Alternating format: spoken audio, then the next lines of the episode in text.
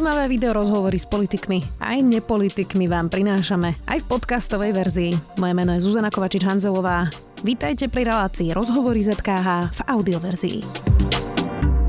Čoraz viac ľudí prepadá aj na Slovensku konšpiráciám, rozdeľuje to aj rodiny a v záplove faktov a informácií a čísel ľudia často nevedia vyhodnotiť informácie a nechajú sa manipulovať extrémistami a antivaxermi. Ako lepšie kriticky myslieť, dá sa to naučiť a ako neprepadať konšpiráciám, a ako sa rozpráva s rodičmi, ktorí prepadli konšpiráciám, to sa spýtam Martina Poliačika z Akadémie kritického myslenia. Ty si teda aj bývalý poslanec Národnej rady, ale to nie je pre tento rozhovor podstatné. Ahoj. Ahoj, čau. Martin, ja mám taký dlhší úvod, eh, lebo chcem zacitovať na začiatok analytika Martina Smatanu, ktorý vlastne vysvetloval, eh, že prečo je medzi hospitalizovanými ľuďmi v Británii mm-hmm. časť zaočkovaných ľudí teraz ho citujem, v skupine 50 plus bolo viac hospitalizovaných medzi očkovanými ako neočkovanými, avšak v Anglicku majú zaočkovaných skupine 50 plus oboma dávkami približne 20 milióna ľudí, neočkovaných len asi 2 milióny, inak povedané zo skupiny takmer 20 miliónov Angličanov bolo len 703 hospitalizácií a z 10 krát menšej skupiny 2 miliónov neočkovaných až 440. Ak by sme ich dali do pomeru, tak neočkovaní končili v anglickej nemocnici viac ako 7 krát častejšie ako plne zaočkovaní. To bol ten dlhší úvod. Ja som teda počúvala teraz aj parlamentnú rozprávu rozprávou počas víkendu, kde sa vlastne prijímali pravidla pre e, očkovaných a neočkovaných. A Ondrej dostal, e, poslanec SS, toto vysvetloval viacerým extremistickým poslancom z SNS a z republika, ktorí to interpretovali naopak tak, e, že teda keď končia, končia očkovaní vlastne v nemocniciach, tak to očkovanie nefunguje. A nevyzerali, že by ani pochopili to, čo im Ondrej dostal, vlastne vysvetlil. Tak ako sa dá viesť debata s ľuďmi, ktorí neviem, či nechcú, ale možno nedokážu pochopiť vlastne tie fakty a, a, a tie čísla, ktoré napríklad popisoval Martin Smatana. Toto je podľa mňa obrovský problém, že my vychádzame z extrémne milného predpokladu, že ľudia sú racionálne bytosti, ktoré sa rozhodujú na základe nejakej rozumovej úvahy. A pritom kognitívne vedy, aj, aj e, v podstate skúmania toho, že akým spôsobom ľudia sa rozhodujú a na základe čoho, nám skôr ukazujú, že človek je extrémne iracionálna bytosť, ktorý, ktorá sa uchýli k racionálnemu uvažovaniu až v momente, keď nemá moc iné šance. A, a robíme to v podstate každý deň Geniálne to popísali dvaja moji obľúbení autori, ehm, Hugo Mercier a Dan Sperber v knihe Záhada rozumu. Oni nám hovoria, že žijeme v čudnej predstave, že nám sa rozum vyvinul na to, aby sme zisťovali niečo o svete alebo nachádzali nejakú pravdu, čo je z evolučného hľadiska úplná blbosť. Hej. Šváb prežil všetko bez akéhokoľvek akože výdatného rozumového snaženia, lebo sa prispôsobil prostrediu. A tento Mercier a Sperber e, dávajú taký príklad, že pri žirafe vieme, prečo má dlhý krk, hej, lebo v jej prostredí je výhodné dosiahnuť vyššie ako iné zvieratá. To znamená, že využila nejakú časť toho prostredia tá žirafa a natiahnutím krku, takže to ešte ustojí. Keď je príliš veľký, už padá. Ale keď je akože akurát, tak dokáže využiť to prostredie. A teraz, že čo je v ľudskom prostredí také, čo nás núti natiahnuť si nie krk, ale zvýšiť si kapacitu ľudského mozgu a teda nášho rozumu. A oni teda prišli na to, že keďže sme podľa Aristotela akože spoločenské zvieratá, tak vlastne našim najväčším ohrozením a to, na čo sa musíme naučiť reagovať, sú vlastne iní ľudia. To, nič nás nemôže tak zabiť ako iný človek a tým pádom sme sa naučili nachádzať dôvody pre vlastné konanie a zároveň formulovať dôvody pre iných, aby konali tak, ako od nich očakávame. A toto je vlastne evolučná podstata podľa nich ľudského mozgu, že my nachádzame dôvody, ak nám vystačia jednoduché príkazy alebo niečo, čo nám iba dobre znie, alebo ak sa nás niekto opýta, že prečo si spravil hento alebo hento a my povieme, no lebo sa mi chcelo a on už nereaguje, tak náš mozog je vtedy spokojný, lebo najjednoduchší, najprimitívnejší dôvod, ktorý sme dokázali vygenerovať, nám prešiel. Až keď sa niekto začne veľmi pýtať, prečo, vysvetli mi to, až vtedy, vtedy ideme vlastne do argumentácie, lebo sme zistili, že iným spôsobom mu dobrý dôvod nedokážeme dať. No a my dnes žijeme vo svete, kedy potrebujeme jednak formulovať dôvody pre svoje vlastné rozmýšľanie a zaraďovanie sa do rôznych spoločenských skupín a komunít, aby sme v nich prežili na dennodennej báze tisíce krát a zároveň na nás padajú milióny dôvodov iných ľudí na to, aby sme sa správali alebo mysleli si niečo, čo oni si predstavujú, že tak by to malo byť. A ten homo sapiens sapiens mozog, ktorý si držíme v hlave a od časov e, zberačov a e, lovcov sa nijak zásadne akože nezmenil, nie je jednoducho nastavený na príjmanie tak obrovského množstva informácií, podlieha informačnému pretlaku a tým pádom sa prehrieva, dostáva nás do stresu a cítime to ako niečo extrémne frustrujúce. A v tej situácii vlastne sa uchylujeme k tým jednoduchým odpovediam na mnohé otázky, čo nás v spoločnosti skôr potom tlačí na póly, kde sú tie jednoduché odpovede, než by sme sa hromadili v tom strede. Jasné. Za možno iných okolností by to niekomu mohlo byť jedno, čo si niekto vlastne myslí z opačného konca republiky o nejakej téme, ale pri pandémii, kde vlastne ťa môže nakaziť niekto druhý, ti to až tak teda jedno nie je. Čiže ako viesť túto diskusiu, aby teda aj ten prirodzený mozog ľudský, ktorý vlastne má pretlak informácií, dokázal porozumieť ako takým základom, ako je očkovanie alebo štatistiky vlastne hospitalizovaných, aby sme vlastne všetci pochopili tie isté čísla rovnako? Mm-hmm. Ja sa obávam, že toto nebude výsledkom diskusie a nikdy to výsledkom diskusie v dejinách ľudstva, čo si pamätám, nebolo. A všeobecné presvedčenie o užitočnosti alebo účinnosti niečoho vychádza z dôvery autoritám pri drtivej väčšine Čiže ľudí. záleží na tom, že kto to hovorí. A, áno, je to tak, že a, kedysi vlastne tá autorita bola pomerne koncentrovaná, čo sa týka zdrojov informácií. Nejakú autoritu mali školy, nejakú autoritu mali verejní činitelia rôzneho druhu, inštitúcie, nejakú autoritu mala církev. A ak oni hovorili v nejakej veci plus minus rovnakým jazykom, tak tí ľudia sa hromadili pod stredom toho prirodzeného rozloženia a, a tvorili ako keby tú najstabilnejšiu časť spoločnosti. A to boli tí ľudia, ktorí proste prebrali to, čo sa hovorilo večer v správach, keď to zvulgarizujem. A dnes neexistuje takto, že všetky tie tri piliere sú otrasené. Školy už nie sú a, nejaký proste jeden jednotiaci zdroj informácií. Informácie máme na konci našich prstov na internete v ktorejkoľvek sekunde.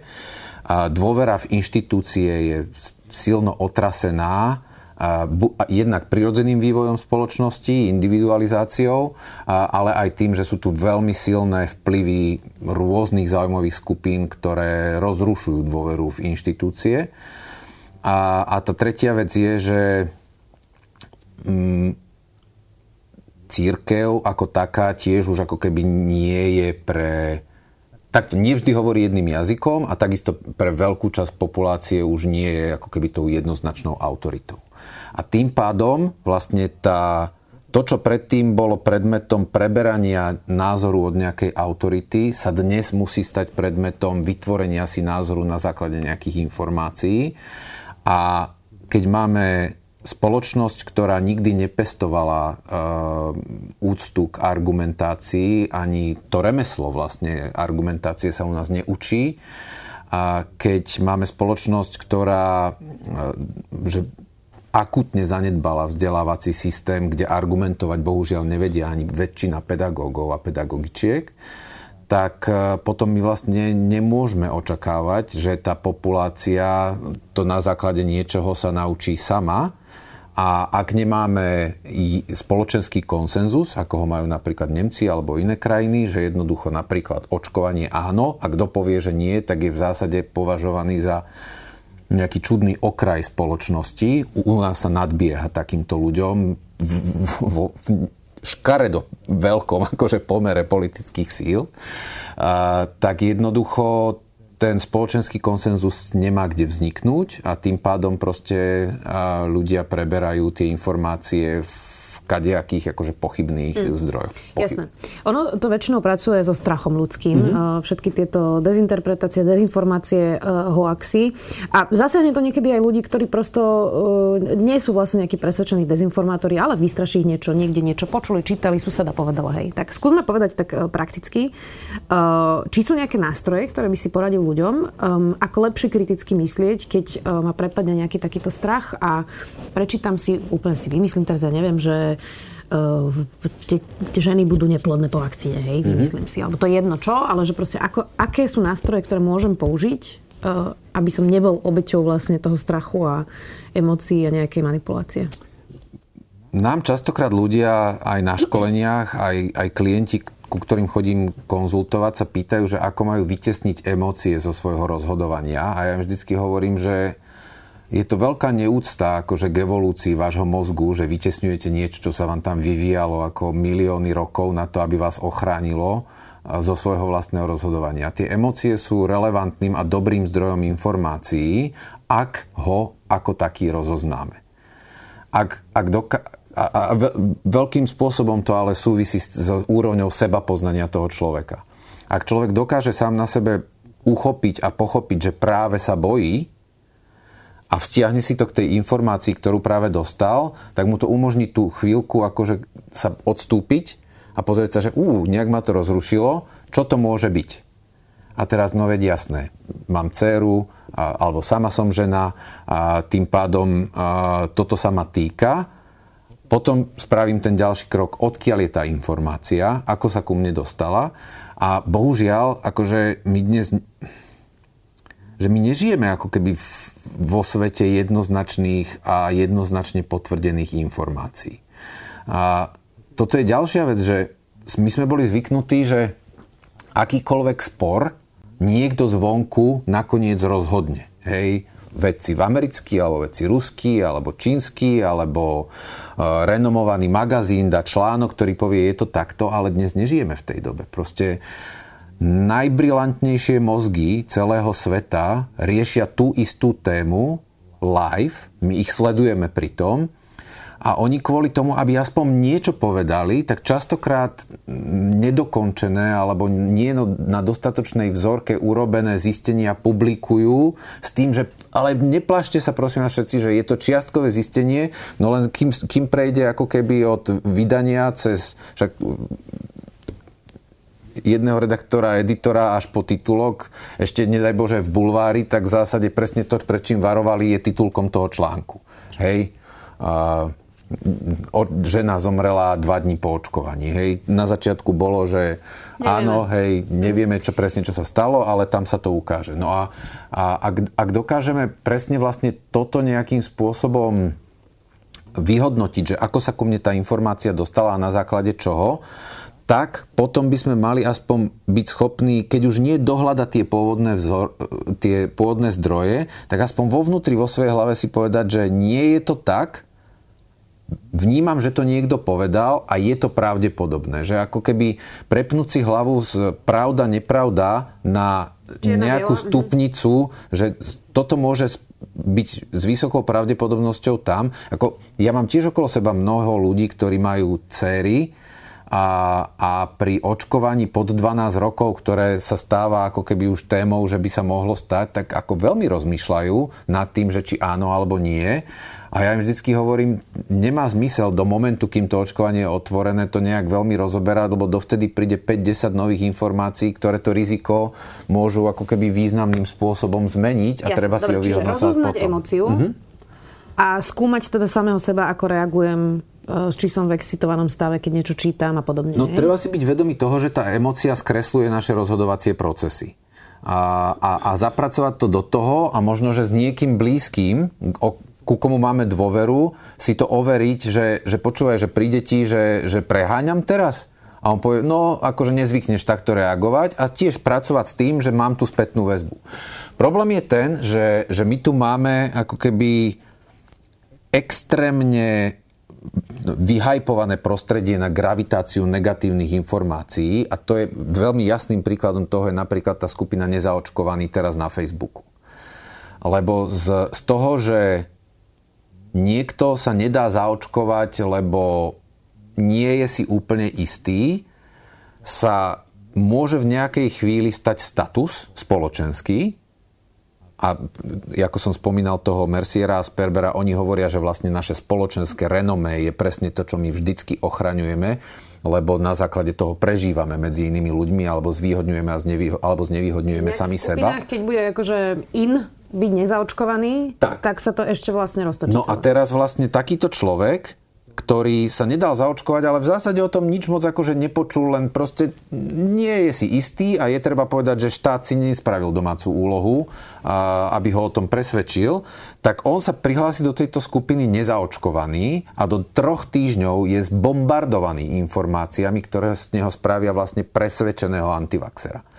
A, a, a to je vlastne to, čo, čo dlhodobo pozorujeme, že kým predtým sme boli zvyknutí, že tie ako keby mainstreamové informácie, ktoré zastrešovalo, ako som povedal, tie školy, inštitúcie, dajme tomu církev, združovali ľudí skôr v strede, a na okrajoch boli reálne akože iba tí najextrémnejší jednotlivci, tak dnešná spoločnosť funguje tak, že my máme dve veľmi extrémne polarizované časti obyvateľstva, ktoré sa otláčajú od seba a ešte na tých ľudí v strede kričia, že čo vy prosím vás tam nerozhodný vajatáte, buď sa dajte ku nám alebo ku ním. Neexistuje nič medzi tým. No a, a, a vlastne aj v Spojených štátoch sme to napríklad videli v momente, keď eh, Joe Biden prebral moc. Nejakým spôsobom sa nemerá, že by sa znížila polarizácia spoločnosti. Naopak sa zvyšuje, lebo tie dve vyhranené skupiny už nerozmýšľajú s tým, že poďme sa dohodnúť, ale iba, že kto má práve moc. Mm. A obávam sa, že pri mnohých témach toto sa stáva aj v kontinentálnom prostredí v Európe a, a je to súčasťou aj našej spoločnosti. To, čo sme zatiaľ dávali ako príklady, boli také, dajme tomu, racionálnejšieho charakteru, čiže nejaké matematické kontexty, prípadne teda vakcinácia, strach o seba. Hej. Ale potom sú to také konšpirácie, ktoré sú teda pomerne bláznivé. Mm-hmm. Uh, príklad, teraz boli protestujúci pred parlamentom, ja som si dnes pozeral odtiaľ video a pán v megafóne tam vykrikoval, že hneď ako spustia 5G siete, tak uh, to bude ľudí, ktorí sú za, zaočkovaní uh, ovládať. Tak možno pri tej prvej, pri tom prvom príklade sa dá ešte nejako racionálne argumentovať tými číslami a mm-hmm. tými pomermi zaočkovaných, nezaočkovaných. Ale ako sa dá diskutovať s niekým, um, kto je vlastne presvedčený o niečom, čo je takto šialené ako 5G siete a, a čipy, kde vlastne sa nedá argumentovať ničím, lebo je to úplná hlúposť nedá sa diskutovať s takýmto človekom, akože s konkrétne týmto človekom, ktorého znovu spoločenský status je založený na odpore voči systému. Však si to predstav, že ty akože roky chodíš s tými tvo- svojimi troma kamarátmi vykrikovať, vždycky ťa zabásnu policajti a zrazu prídeš pred parlament a máš možnosť konečne po rokoch rozprávať na viac ako desiatich ľudí, veď to je jeho životný úspech čo sa týka ako keby spoločenského statusu. Tam neexistuje jediný dôvod, prečo on by mal ustupovať. Otázka je, že čo s tým robí spoločnosť, čo s tým, robí tá, čo s tým robia tie inštitúcie, verejní činitelia, či sa tomu podsunú a takýmto ľuďom budú vychádzať v ústrety alebo nie. A ak by sme teda, ale mali, ale že v rodine... Bokom, áno, hej, tak presne, hej. dajme bokom toho konkrétneho človeka, ale poďme k tej konšpirácii, že dajme tomu mám mm-hmm. bratranca, hej, ktorý mi toto začne na rodinnej oslave rozprávať. Čo, čo mám na to povedať? Mm, Existuje takto, že záleží od toho, že čo je tvoj cieľ. A my, my hovoríme na našich školeniach častokrát, že, že skúste si na začiatku stanoviť cieľ, aspoň aby sa neprerušila komunikácia. A na to existuje... Čiže nepovedať mu, že ty si idiot. To áno. je asi najlepší plán, hej? No to, to je vždy dobrý plán. Áno. Aj keď to je často veľmi ťažké. A, ale Daniel Dennett vlastne e, vytvoril e, postup, ktorý sa volá vlastne Criticize with Kindness, e, to znamená láskavá kritika, ktorý je založený na tom, že my vlastne na začiatku musíme dať človeku pocítiť, že ho stále rešpektujeme a berieme ako, ako plnohodnotnú ľudskú bytosť a až potom pristupujeme k tomu, že kritizujeme nejaký obsah, ktorý povedal.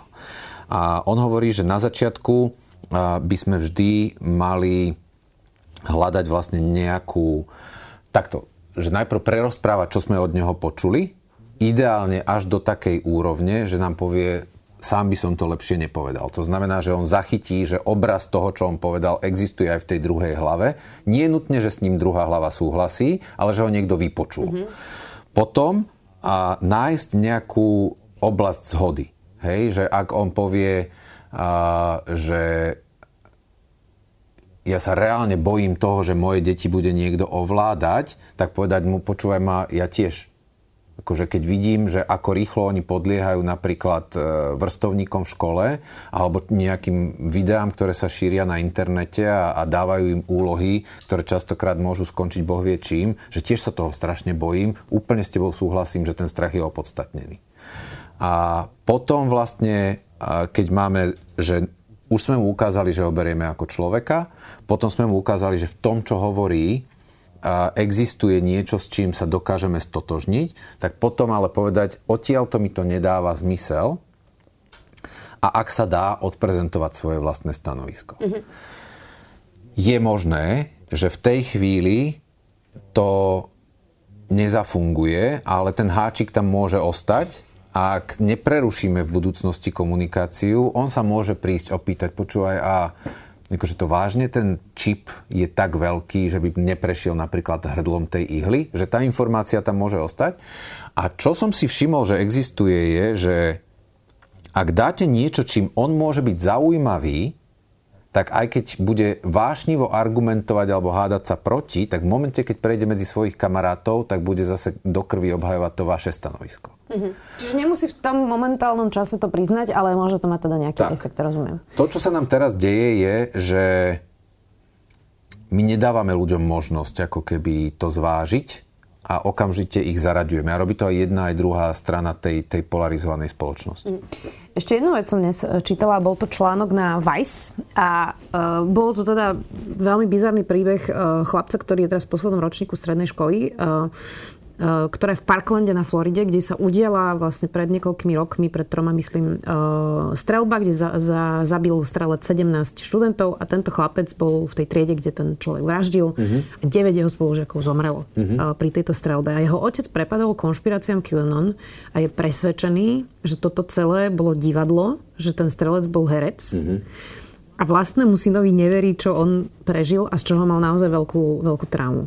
A je to extrém, hej. Mm-hmm. Jasné, že toto nie je asi úplne bežný príbeh, ktorý, e, ktorý by sme mali nejako, ale, ale čoraz viac je rodín, kde vlastne deti sa tak strašne oddialujú s rodičmi, ktorí prepadnú niekedy naozaj tej špirále šialenosti, že to rozdeluje rodiny a že vôbec sa tí ľudia nerozprávajú. Je najlepší plán pri takým, takomto niečom extrémnom um, sa s tými rodičmi nerozprávať vôbec o tom, ale riešiť s nimi iba nedelný obed detí, kúpalisko psa?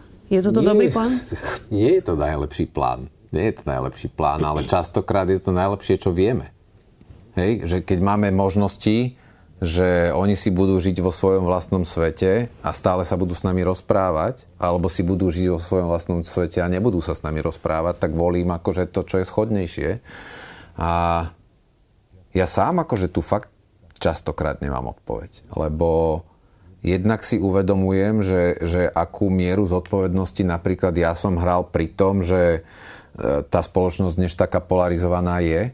A častokrát ja som bol presvedčený o tom, že však sa treba postaviť za svoje veci a niekedy dohnať to do konfliktu, no len ten konflikt potom slúži ako motor ďalším konfliktom potom a, preto napríklad sa zaoberám dneska vlastne akýmkoľvek nápadom na depolarizáciu spoločnosti, lebo cítim kus zodpovednosti za to, že tá spoločnosť je polarizovaná taká, aká je.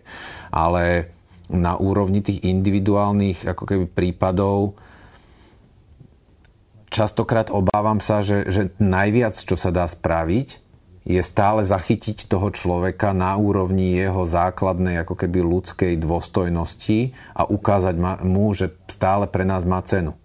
Lebo ak e, ho onálepkujeme s tým, že už ho nechceme mať v živote, tak ho nechávame úplne na pospas, ako keby čomukoľvek, čo, čo on práve v tej chvíli prežíva a čomu verí. A na druhej strane myslím si, že ak tá tretia vlna napríklad bude tento rok vyzerať tak, ako zatiaľ tie čísla ukazujú, a, a nemáme tu nejakú zázračnú uh, vlnu premorenia a prírodzených, uh, prírodzených protilátok u ľudí, ktorí prekonali COVID, tak uh,